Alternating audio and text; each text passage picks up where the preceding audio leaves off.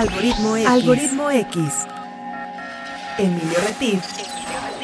Francisco Disfink. Esto es Algoritmo X. Comenzamos. Comenzamos. Bienvenidos. Han llegado a Algoritmo X. En este episodio hablaremos de otro tema que forma parte de este algoritmo llamado vida, ya que sabemos que está llena de ángulos de luz y también de temas a vencer en las personas, familias y la sociedad en general. En este programa analizaremos con un especialista sobre el complejo mundo de las adicciones que a veces se mantiene guardado en el armario de muchas familias. Más allá de las sustancias, exploraremos las diversas formas en que estas compulsiones afectan nuestras vidas, desde relaciones hasta obsesiones cotidianas. En este espacio de reflexión, contamos con la experiencia valiosa de Ada García Gali, especialista en adicciones y veterana intervencionista familiar. Con más de dos décadas de dedicación, Ada ha dirigido centros de tratamiento desde 2005 y fundado iniciativas como Recuperación Proactiva para la prevención de adicciones. Ada García Gali lidera actualmente la Comunidad Terapéutica de Mujeres Mexicanas AC y el Centro de Atención Terapéutico, brindando atención especializada en enfermedad emocional y situaciones derivadas del consumo. Prepárense para una conversación esclarecedora sobre superación personal con nuestra experta invitada. Yo soy Jessica Collins. Bienvenidos. Esto es Algoritmo X. ¿Qué tal? Bienvenidos a Algoritmo X. Yo soy Emilio Retif. Todavía la más cordial bienvenida a esta edición navideña. Ya se oye el, ya se oyen los trineos, la sonrisa de Santa Claus, ya no sé si es Rafa Paco o quién. Yo soy Emilio Retif y te agradezco mucho que nos des la oportunidad de estar acompañándote y conversando de temas interesantes del algoritmo llamado vida.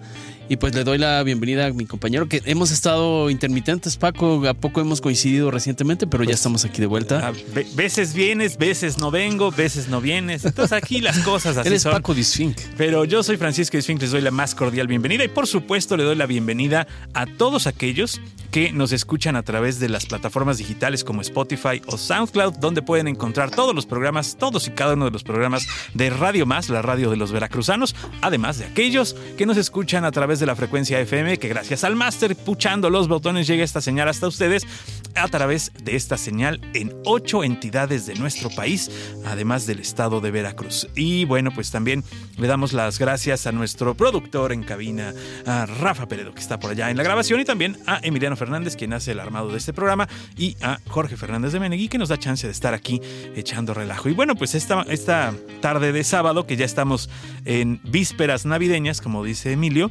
pues eh, les traemos una muy buena, una muy buena entrevista. Sí, ya lo escucharon con Jessica y la verdad es que es un tema que poco se habla a veces en las familias, a veces como que se, se esconde debajo del tapete, ¿no? Como se, se, guarda por ahí como que no quiere la cosa, o se disculpa, que es el tema de las adicciones. Y bueno, nada más antes de saludar a nuestra invitada, que es una hada madrina, déjenme les cuento.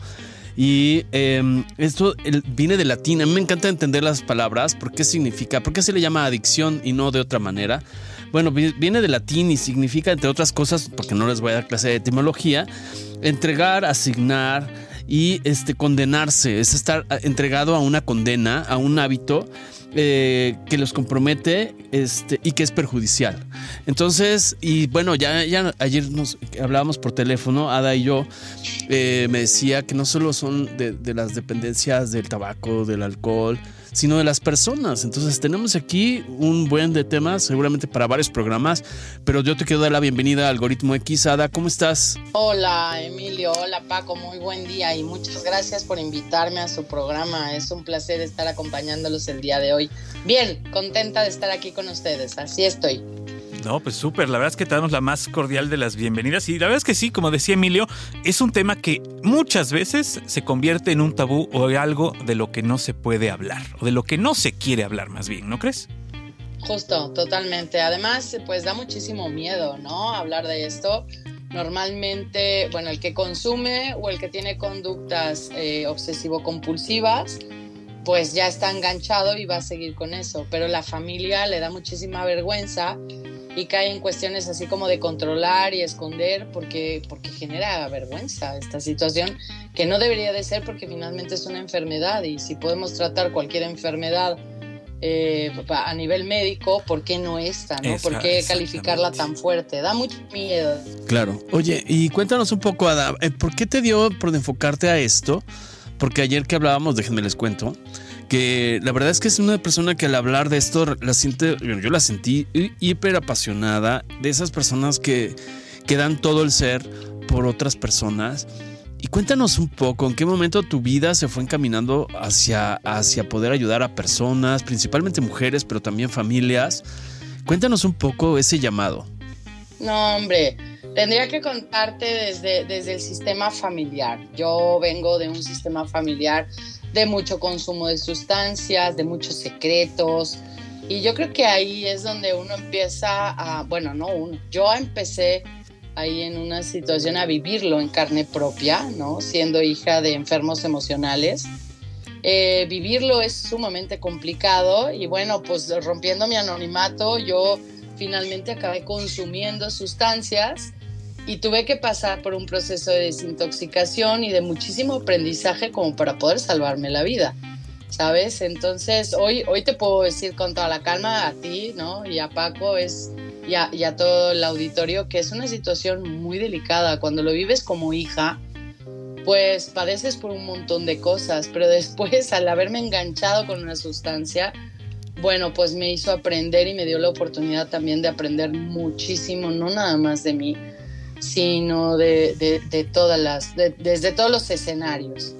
Y después, bueno, pues tuve la oportunidad de encontrarme en el camino gente maravillosa que, que me fue guiando, me fue guiando y bueno, pues después a ponerse a estudiar y a poder transmitir eh, pues a la, gente que sí se puede, que sí se puede tener un cambio en la vida, que hay que detectar, atender y resolver porque esto, esto te lleva a la vida y no solo nos lleva a la vida a nosotros los que hemos consumido, sino a toda la gente que, que nos rodea. Por eso... Eh, pues la intención actualmente, ya llevo unos cuantos añitos trabajando en esto, pero actualmente mi, mi, foco también es la familia, ¿sabes? Porque la familia se lo pasa fatal. Y, y, bueno, pues esa es la historia de mi vida, entonces claro que me importaba muchísimo saber de esto. Y bueno, pues he tenido la virtud de estar algunas 24 horas limpia, entonces, y de poder transmitir el mensaje, no nada más desde la parte del ánimo, sí se puede, porque porque esto no funciona así, esto funciona con mucha dedicación, pero sobre todo con mucha ética, mucha calidad, mucho acompañamiento, ¿sabes? y empatía, definitivamente. Sobre todo eso, ¿no? El, tema de, poderlo haber vivido, poderse haber dado cuenta, eh, poder identificarlo, poder atacarlo, poder superarlo y eh, tener esta ética de la que hablas, que es bien importante porque eh, muchas veces nos encontramos con gente que pareciera que nos puede ayudar, pero al contrario de ayudarnos nos está este, desayudando más, ¿no? Así es. Hay un montón, sobre todo en esa, sobre todo en ese, en esa línea, ¿no? Eh, en este afán de querer acompañar y ayudar, eh, se necesita tener definitivamente, bueno, pues estar calificados, ¿verdad? Para poder transmitir un, servicio y un acompañamiento de calidad. A veces la misma familia quiere ayudar y quiere y provee, la familia provee, ¿no? Es, ah, mira, sí, y además seduce, acompaña, este, es como quiere coercionar, ¿no? Mira, yo te compro un coche si tú dejas de drogarte, ¿no? yo, yo te voy a querer más y bueno, las esposas, los esposos, todos eh, caemos en estas cosas. Ya dar un servicio, esto en cuanto a la familia. Y en cuanto a los servicios de atención, bueno, pues definitivamente ah, cuando tengamos que buscar un, centro de tratamiento habrá que tener muchísimo cuidado que sea que hagan lo que lo venden, ¿verdad? Sí, sí. sí porque bueno, hemos visto historias terribles, ¿no? Ah, pues ya tenemos una, un historial tremendo de, de, muchos, muchos lugares en donde finalmente, ¿sabes qué? a veces los, los, adictos somos tratados como ciudadanos de segunda, ¿no? Porque hemos cometido el error de hacer cosas que son inapropiadas y uy, qué barbaridad. la realidad es que las drogas son más viejas que todos nosotros. Exactamente. Así es. Oye, y bueno, vamos a regresar en un, a un, de un corte. Eh, vamos a seguir platicando con Ada García este tema de las adicciones, no solo a las sustancias, sino también a las personas, y conozco casos. Es correcto. Vamos a un corte promocional y regresamos aquí a Algoritmo X. Algoritmo X. Algoritmo X.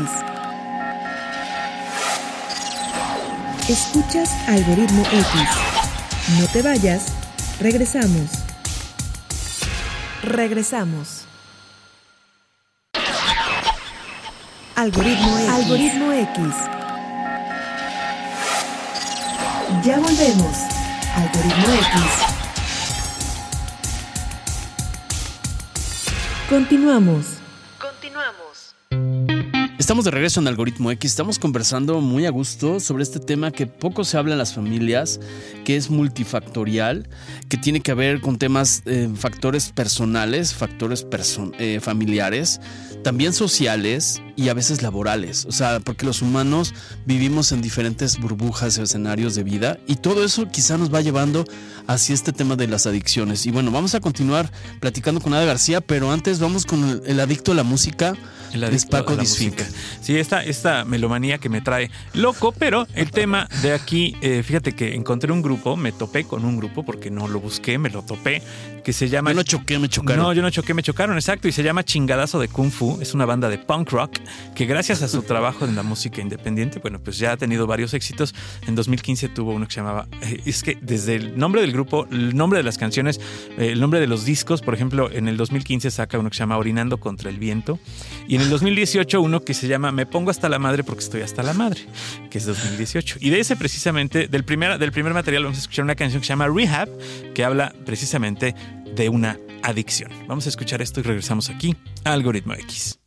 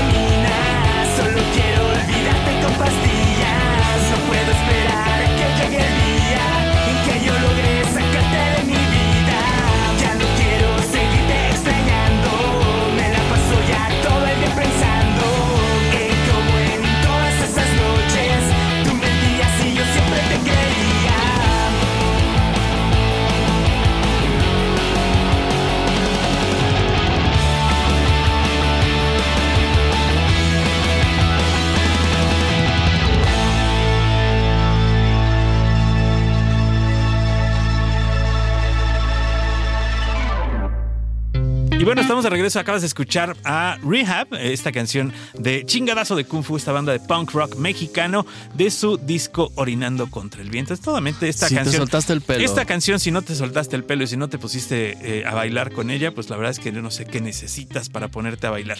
Y estábamos hablando antes de irnos al corte y a escuchar esta bonita canción, melódica canción y ca- romántica canción de chingadazo de Kung Fu, acerca de las, de las adicciones de eh, que no, no solamente es, o sea, cuando uno oye adicciones, te imaginas sustancias o cosas eh, que pareciera para todos mala. No, pero, también este es caso- a personas, también es a situaciones. Ahí hablábamos ¿no? hace rato de lo obsesivo compulsivo. Bueno, no hablábamos, nos decía Ada que eh, la gente puede moverse en, la- en el tema obsesivo compulsivo y de ahí pueden surgir por diversas causas familiares, personales, sociales, laborales, esa cuestión de sustancias. Pero cuéntanos un poquito este, al respecto. Con mucho gusto. Mira, en el tenor de las, de las sustancias hay como escalas. Tenemos el uso, tenemos el abuso y tenemos la dependencia. Cuando hay uso, bueno, pues decir, da igual, ¿no? Muy de vez en cuando, es esporádico, es, eh, es de exploración, en fin. Cuando hay abuso significa que ya hay cambios conductuales, que pueden haber consecuencias ya físicas, sociales, en el entorno, que se te pasaron las copas, bla, ¿sí? Y ya la dependencia tiene un componente neurológico, fisiológico completamente, es decir, se genera resistencia y tolerancia para las, para las sustancias y entonces tu cuerpo te pide más. A ver, lo voy a explicar en palabras fáciles. Te bebes una cerveza un día, no pasa absolutamente nada. Ujú. De pronto te bebes un poco más de cervezas y le faltas al respeto a tu pareja, a la gente con la que estás y ya hay una reacción social y además tienes una cruda espantosa. ¿Sí? Ese es el segundo. Y la dependencia es, ya generé resistencia, ya generé tolerancia. Es decir, el efecto que me hace la sustancia ya no es el mismo y cada vez necesito un poco más. Esto ya lleva un componente neurológico, ya lleva esta parte de, de tolerancia. Entonces me bebo un montón de cervezas, no me hace lo que me hacía y después se me pasa y mi cuerpo me está exigiendo más. La cruda me la curo con otras 700 cervezas Claro, o tres, exacto. ¿no? Y entonces Y además con la misma gente y con el mismo, la misma compañía, ¿no? Bueno, y aquí a- ya en la, en la cuestión de la dependencia buscamos eh, a las personas que exactamente tengan nuestras mismas conductas. Por eso las familias dicen tus amigos, qué horror. No, no son los amigos, señora. No, no, es todo, es todo. Es todo, es buscar el sistema de, de pertenencia, ¿sabes? Y eso en cuanto a las sustancias. Y en cuanto a las personas, aquí hay dos vertientes. Uno es la codependencia, que seguro lo han escuchado. Sí, claro. que es aquella persona que acompaña a una persona que está consumiendo sustancias, que tiene conductas eh, nocivas para su salud y lo acompaña. Entonces empieza a, a modular toda su conducta, se vuelve una persona controladora, perseguidora, facilitadora, ¿no? Evitativa y pone el ah, depende, ¿no? Dentro de los roles del sistema familiar. Y hay otra que es la dependencia emocional. Y la dependencia emocional normalmente tiene que ver con las heridas de la infancia, ¿sabes? O sea, si yo vengo con una carencia afectiva infantil, pues voy a buscar eh, recuperar, voy a tener una serie de conductas que se van a manifestar completamente en mi personalidad, pero además a nivel relacional voy a tener relaciones que no son, no son lindas, que son Claro. dependientes. Es decir, ¿me sigo? Ustedes me dicen Sí, si me no, sigo, te va súper, bien. Como, No, hilo, hombre, de, yo- como hilo de media, no te preocupes. No, hombre, yo encantada, yo encantada, muchas gracias. Entonces, la dependencia emocional tiene muchísimo que ver con, con esta parte de yo te dejo todo el poder de, de- de hacerme feliz, ¿no? Son estas relaciones de pareja de, porque aquí, aquí todos resbalamos, quiero decirte, ¿no? O sea, es yo te amo y sin ti me muero y todas esas rolas codependientes. Sí, claro. Exactamente. Sí, sí, y que nos azotamos y que decimos, yo por fin lo encontré al príncipe azul y qué guapísimo y qué maravilloso y me, me va a hacer feliz. Y entonces dejamos todas, todas nuestras necesidades, todas nuestras carencias en manos de otra persona. Y ahí viene el lío, porque claro que empiezan a hacer relaciones muy demandantes, muy manipuladoras, muy hasta con tonos narcisistas, ¿no? De, sí, claro. Te aíslan del mundo, de la familia, de las amistades, claro. Bueno, esa ya es una relación franca narcisista. Una relación dependiente simplemente significa que tú dependes de mí, yo dependo de ti, mi, felicidad depende de ti. Respiramos el mismo aire, ¿no? Eso, y quiero que me quieras como yo quiero que me quieras. Y si tú no me quieres como yo quiero que me quieras, entonces voy a empezar a manipular, voy a empezar a transgredir, voy a empezar a perseguirte para que me quieras como yo quiero que me quieras, porque tengo un montón de carencias y tú llegaste a mi vida para poder salvarme. Exacto, es una esclavitud, por eso hablábamos de la raíz, la esclavitud, ¿no? Donde ya al grado de que tengan que checar tu celular y saber y leer tus mensajes, o sea, ya llega un punto de vista enfermizo, ¿no? Igual que el, perder la, tener esa dependencia, el, uso, el abuso también de las relaciones, ¿no, Ada? Mira, en el tenor de las violencias, eh, habrá que, habrá que prestar atención porque últimamente nos hemos hecho como a ver, como de, como que nos hacemos que no vemos, que no nos damos cuenta o lo pasamos por alto. En el tenor de las violencias, ojo que, que yo soy especialista en género y te puedo decir que normalmente hablamos de las violencias hacia las mujeres pero también tendría, sería muy oportuno hablar de las violencias hacia los hombres. Este acoso, esta persecución, esta revisión del celular, esta desarrollar eh, conductas celotípicas, ¿no? Como para engancharte, esta violencia en donde te agredo, te trasgredo, ¿no? y después me disculpo y volvemos a estar igual. Durmiendo con el enemigo, ¿no? O atracción fatal. Ahorita te escucho. Más o menos. Por lo a ver, ¿sabes qué? La bronca es que creemos que son otras personas las que viven esto y te aseguro que si nosotros tres nos ponemos a revisar cuáles son nuestras conductas, estoy segura que vamos desde la conciencia de adultos, ¿sabes? Y de chavos también, porque están pasando por situaciones en donde dicen, no, a mí no me pasa. ¿Cuál no te pasa? Lo estás provocando y estás siendo víctima de una situación así y no lo estás queriendo atender porque, ¿sabes qué? O ya, te acostumbraste, ¿no? Ya nos acostumbramos. A ver, si venimos de un sistema familiar que tiene violencias, ¿no? Lo normalizamos. claro, y además nos sentimos como en casa. Entonces nos relacionamos con gente igual de tóxica. Pues y entonces. Exacto. Mi papá le revisa, le revisa, el celular a mi mamá, a mi papá. Mi papá le revisa el celular a mi mamá. Pues si mi novia me revisa el celular, pues debe ser normal, ¿no? Claro. Y bueno, mira, el, eh, tengo la oportunidad de a ver, de, trabajar con un montón de mujeres. Y, en esta cuestión, no nada más es la revisión, no nada más es este sospechosismo. Sí, eso, es, la parte de, inicio, digamos. Sí, y la infidelidad es, otra, es otro tema, ¿no? Y en esta, mira, hay una parte que tiene muchísimo que ver con las relaciones y con las sustancias y con las adicciones, que es el sistema de recompensa que, que ayer tuvimos la oportunidad de hablar de esto, ¿no? El sistema de recompensa inmediato, porque ya nadie quiere esperarse y ya nadie quiere trabajar para tener un satisfactor inmediato. Entonces, yo me siento triste que se me quite, que se me quite, que se me quite, me fumo un porro, me meto un, un jalón, no, no, hago algo para que se me quite ahorita. Estoy teniendo una discusión y en vez de desarrollar habilidades para, para resolución de conflictos, lo que hago es que me voy con otra persona. Ya me enojé contigo, mejor me busco un amante. esta inmediatez, esta inmediatez nos está llevando a que el sistema de recompensas reviente. Agarramos el Instagram, agarramos el TikTok, agarramos todo esto y son segundos en donde nos da un, un subidón chiquito, ¿sabes? Claro el subidón chiquito, el subidón chiquito. Y estos subidones, y, bueno, yo he visto, a ver, que yo tengo hijos, ¿sabes? Y que también tengo el Instagram, ¿no?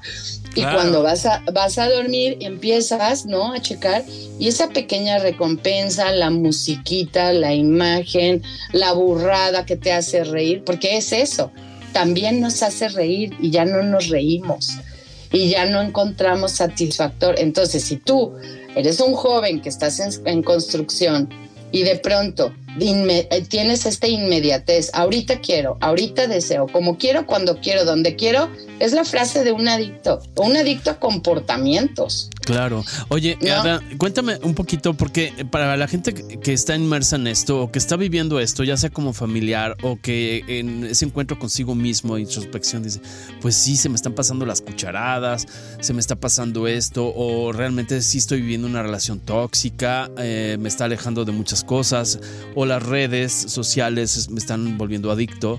O sea, hay muchas adicciones, eh, pero hay un proceso, hay tres pasos que tú me comentabas. Y porque a veces, ¿y qué hago con esto, no? Paco, amigos. ya lo identifiqué, pero ahora, ahora ¿qué hago? ¿Qué hago? ¿Me pico los ojos, algo corriendo o, me amarro a, una pared, no? Entonces, es un tema, primero en tu parte de terapeuta, de acompañamiento para esta parte, eh, de volver algo funcional estás hablando de una parte de valoración. O sea, hay la típica, eso lo hemos oído muchas veces, no sé tú Paco, el hecho de que para que alguien salga de una adicción primero tiene que aceptarlo y aceptar ayuda, pero hay veces que me decías que no es, no es así, sino que a veces la familia pide ayuda y entonces viene todo un proceso. Cuéntanos esa parte de la valoración y de esa parte del el primer contacto con esta acción de rehabilitación. Mira, el, en cuestión de, del del consumo de sustancias, el que está, perdón, ¿eh? el que está consumiendo normalmente no va a querer dejar de consumir.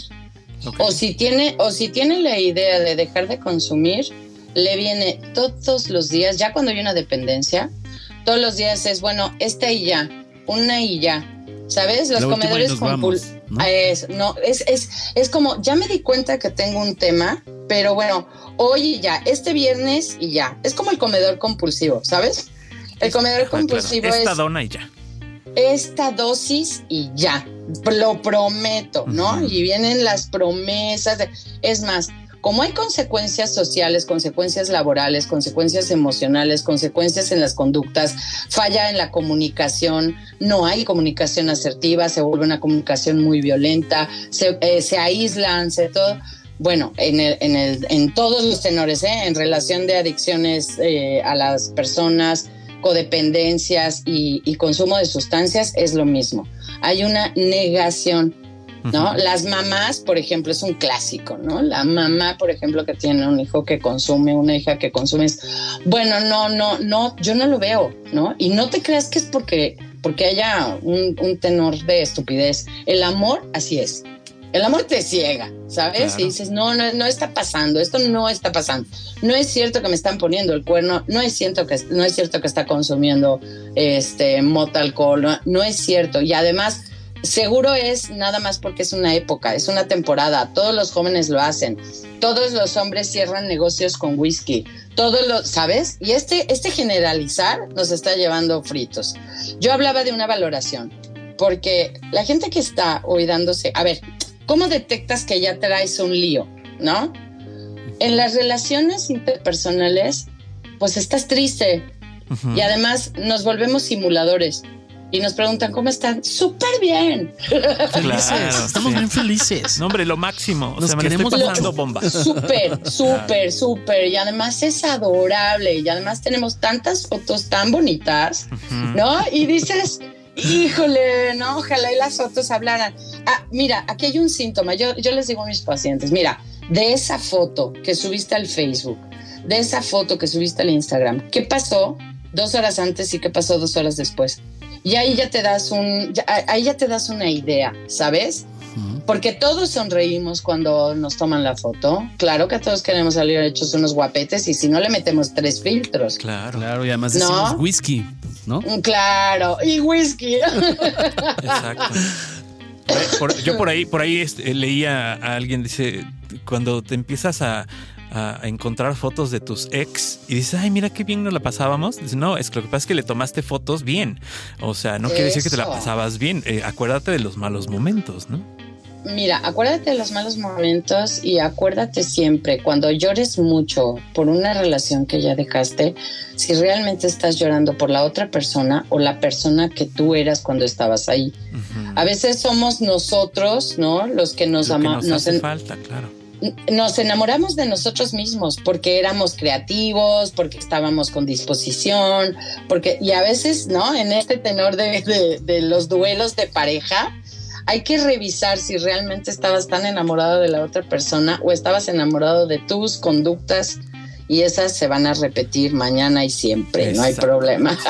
Así es. Sí, y además eh, tienes que ver, eh, tienes que poner sobre la meta de donde vas a llegar que puedes tener lo que tuviste con alguien más porque tú eres el que tienes que hacer las cosas. No tienes que buscar en alguien más que las cosas sean mejores.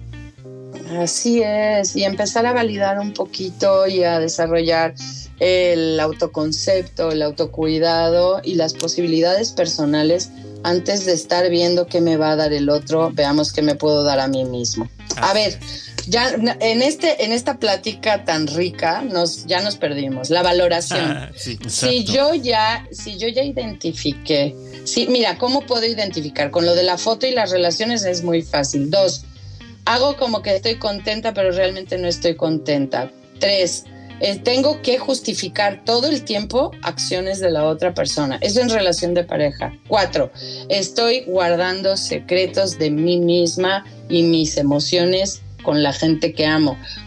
Eh, son síntomas, ¿sabes? Yo les estoy pasando los síntomas. en, el, en, la cuestión del consumo de sustancias, mira, eh, es mucho más fácil. es mucho más fácil porque una persona que se alcoholiza brutalmente va a tener accidentes sí o sí, va a acabar eh, lastimando a la gente que le rodea y puede justificarse y negar todo esto que estoy diciendo. Pero hay un síntoma muy claro, cuando alguien se aleja de ti, cuando alguien te dice no sabes que ella no, o cuando tienes consecuencias físicas, accidentes, o, tú, o, tú, o ya no sientes que eres feliz y no te bebes un trago, pues ya traemos un lío. ¿sabes? Porque, a ver, las sustancias están muy relacionadas. Eh, si fuéramos chamanes, pues estaría padrísimo porque tiene que ver con, con la espiritualidad, ¿verdad? Pero no somos. Claro. no somos. Esto va para todos aquellos que traen unas ganas tremendas de meterse ayahuasca, peyotito y todo esto. Basta. Probar, probar. Basta con las pruebas, porque en esas pruebas, mira, vemos dos tipos de seres humanos, los que decimos sí y los que dicen no. Los que decimos sí, vamos a acabarnos metiendo, bueno.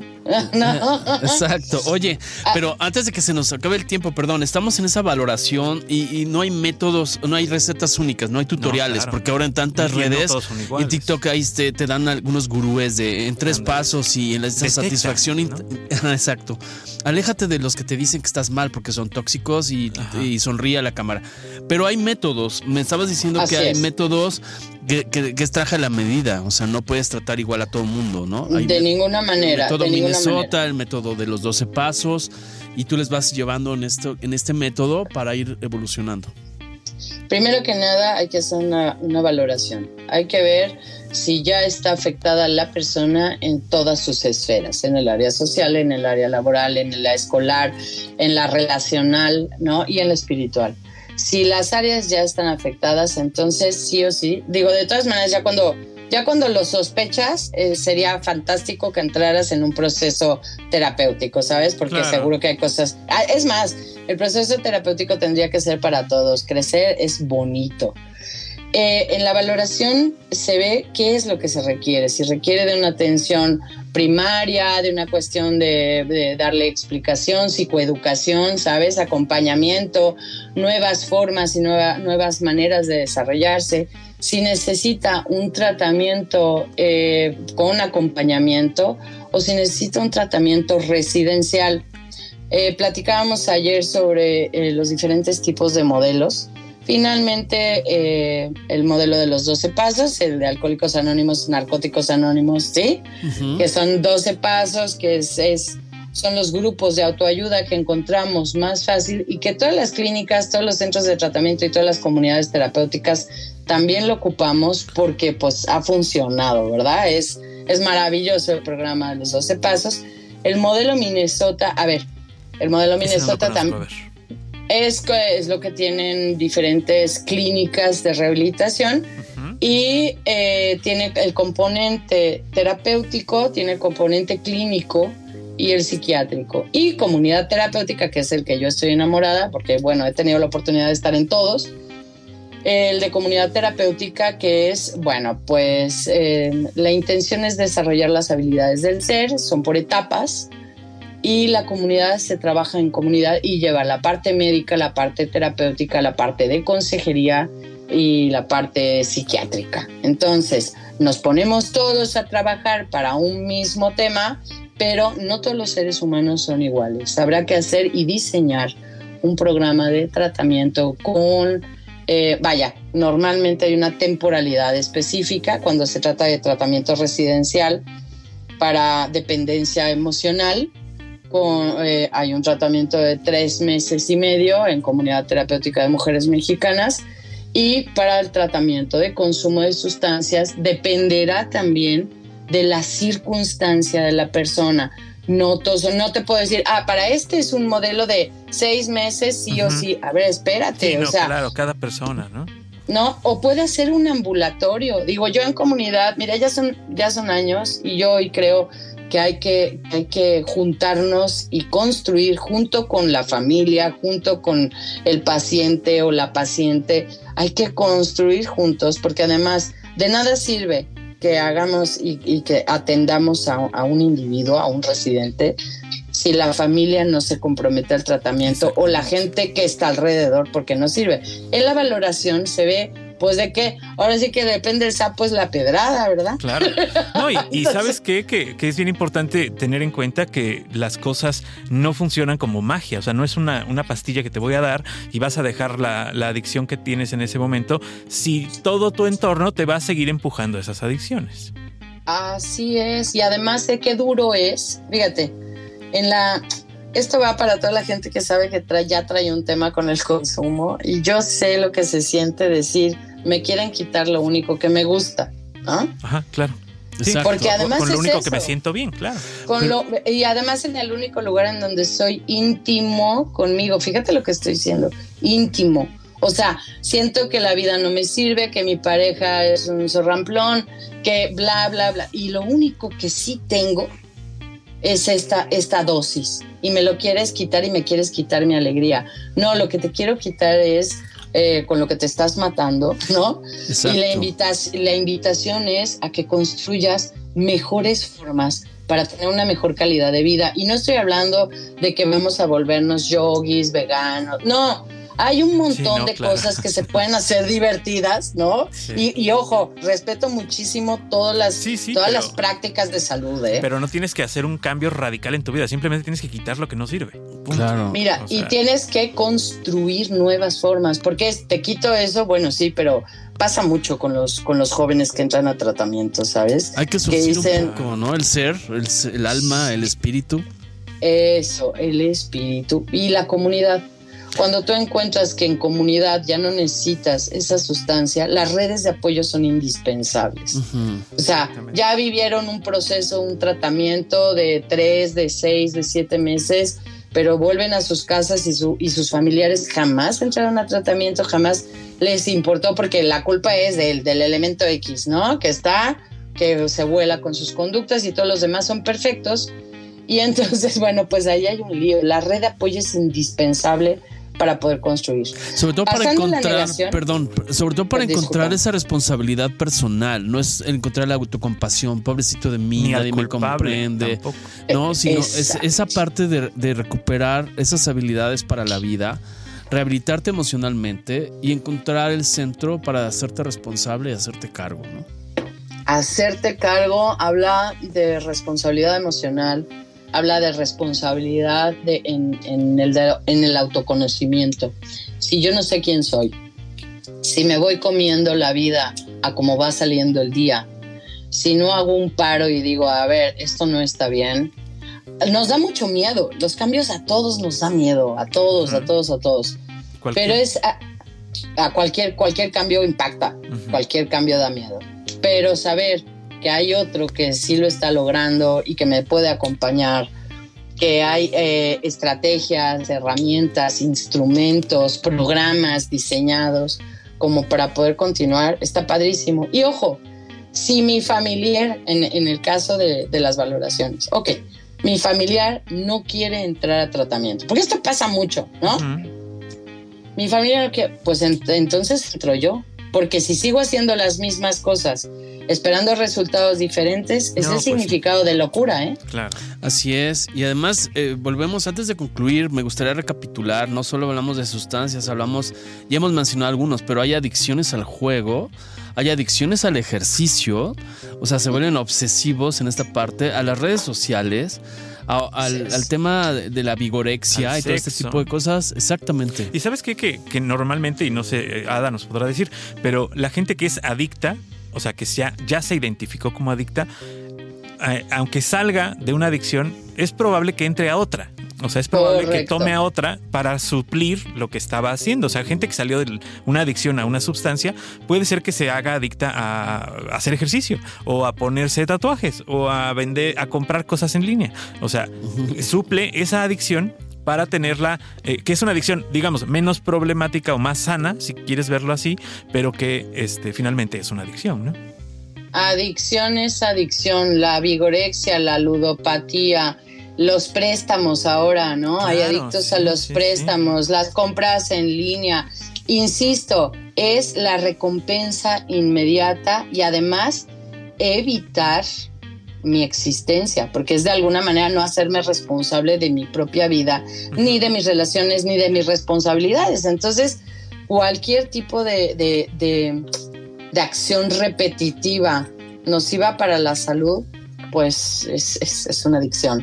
Y sí, nos eh, podemos, el que, los que nos identificamos ya como adictos es muy fácil, hasta el agua, ¿sabes? Claro. hasta el agua, o sea, porque es una conducta, por eso la rehabilitación no es, ah, me voy a rehabilitar mm, tres semanas, no, es voy a buscar una nueva forma de vida. Así es como, voy a buscar una nueva forma. Es como el que, cree que se va, va, a dejar de ser gordo haciéndose una liposucción, ¿no? Si no cambias tu mentalidad, vas a seguir siendo gordo, siempre. Y poner en riesgo la vida, además. Porque tomamos decisiones radicales. Mejor hay que tomar decisiones. Cuéntanos un poco al respecto.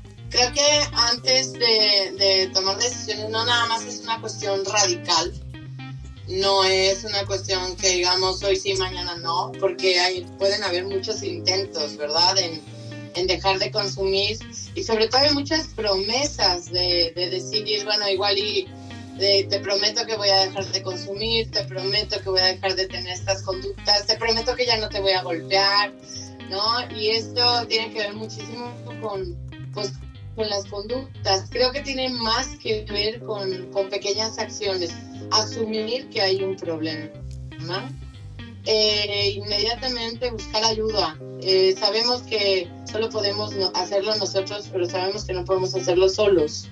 Eh, está muy comprometida la parte emocional, está comprometida la parte física y bueno, pues definitivamente el pedir ayuda es una oportunidad para, para seguir cada paso en la rehabilitación.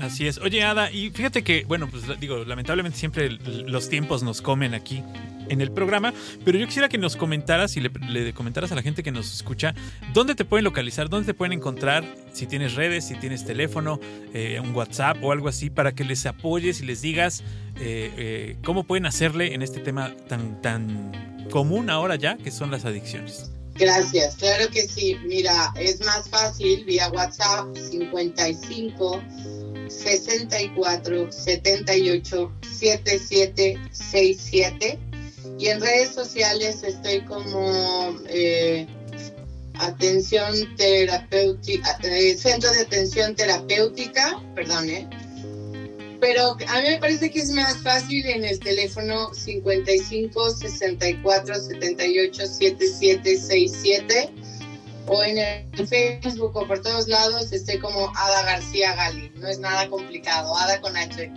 Perfecto.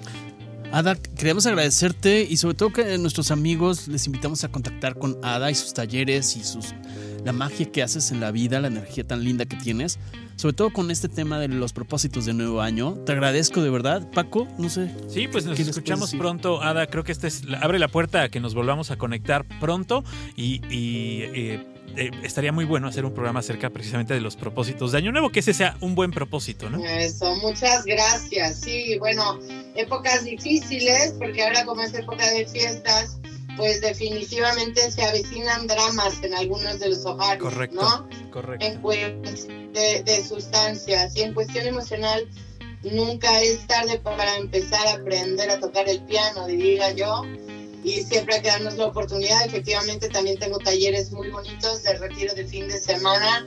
Entonces, bueno, pues si me buscan, yo encantada de la vida, buscaremos juntos un, un espacio de salud.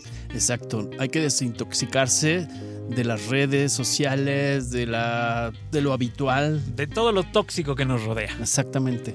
Pues gracias Ada, gracias amigos, gracias Paco. Me voy a desintoxicar un poco de ti. Perfecto, vámonos de vacaciones. Los esperamos el próximo sábado. Gracias por escucharnos y les mandamos un abrazo. Algoritmo X. Algoritmo X. Emilio Retif. Francisco Disfink. Esto fue Algoritmo X. Algoritmo X.